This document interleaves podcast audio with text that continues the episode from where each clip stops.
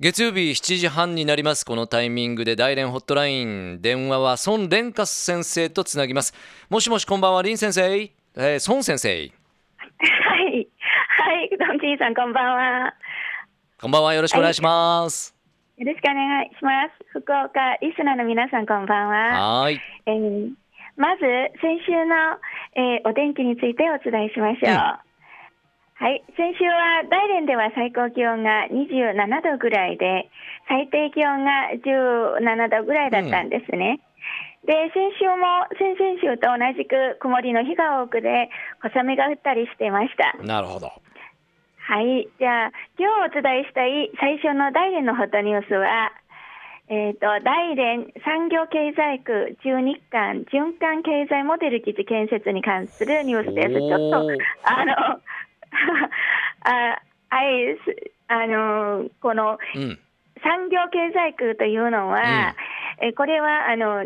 中日韓循環経済モデル基地という、そういうえプロジェクトだったんですけれども、うんうん、今年の6月に政府からこのモデル基地の建設を許可したんですね。えでこの大連モデル、えっと、大連この基地は大連市消化市というところにあるんですけれども、えー、消化港というところが日本の長崎港、それから、えー、韓国のインチョンという、はいはい、最も近い港なんですね。なるほどね、うん、はい、でそれでこの基地は、えー、7つのエリアに分けられているんですが、うん、3つの産業エリア、3つの機能エリア、1つの港エリアがあります。で総面積は97.8平方キロメートルなんです。広いですね。うん、広いです。はい、えー、現在産業エリアには26社の、えー、企業が進出しているんですけれども工場建設も進めております。うんで日本企業の進出状況については今年の2月までにトヨタ通商の自動車解体事業、うんえー、それからスリーボンド社のシーランド事業などが契約調印済みで今エリアに入る予定だそうですなるほどねこういうモデル地区にどんどんまた経済の企業がどんどんどんどん入っていってるということですね。そうですね。はい。はい、次のニュースなんですけれども、はいはい、6月13日から21日までに開かれる日本商品大連地区巡回展とえー、循環店に関するニュースあのニュースです。うん、えー、日本商品大連地区巡回店というのは、この目的は大連そして中国各地えー、各地域の日本商品の影響力を拡大させて、うん、より多くの中国人顧客に日本商品の魅力である安全、健康、自然を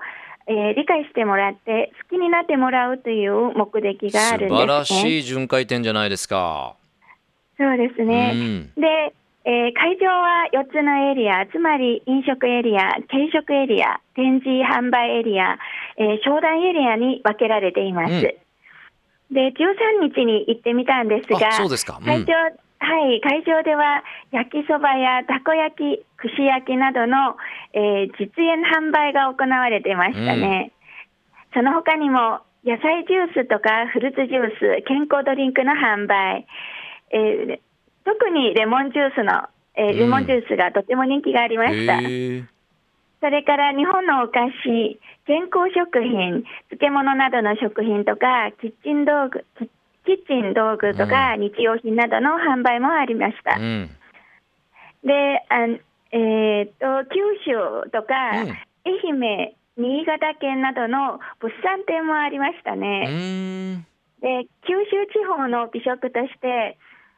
えー、黒豚豚骨ラーメン、うんうん。佐賀の牛牛塩ですね、私は食べたことなかったので、はい、牛塩ラーメンとか、大分の鶏ガラ醤油ラーメンなどが展示されていました。佐賀牛の塩ラーメンとか美味しそうでしょう美味しいでしょう実際ね。うん。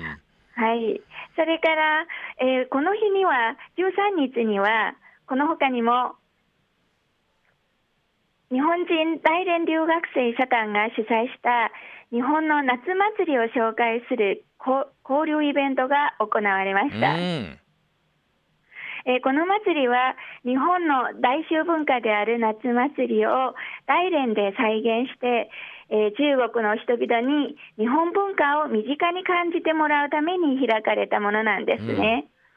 で、えー金魚すくいとかスイカ早食い大会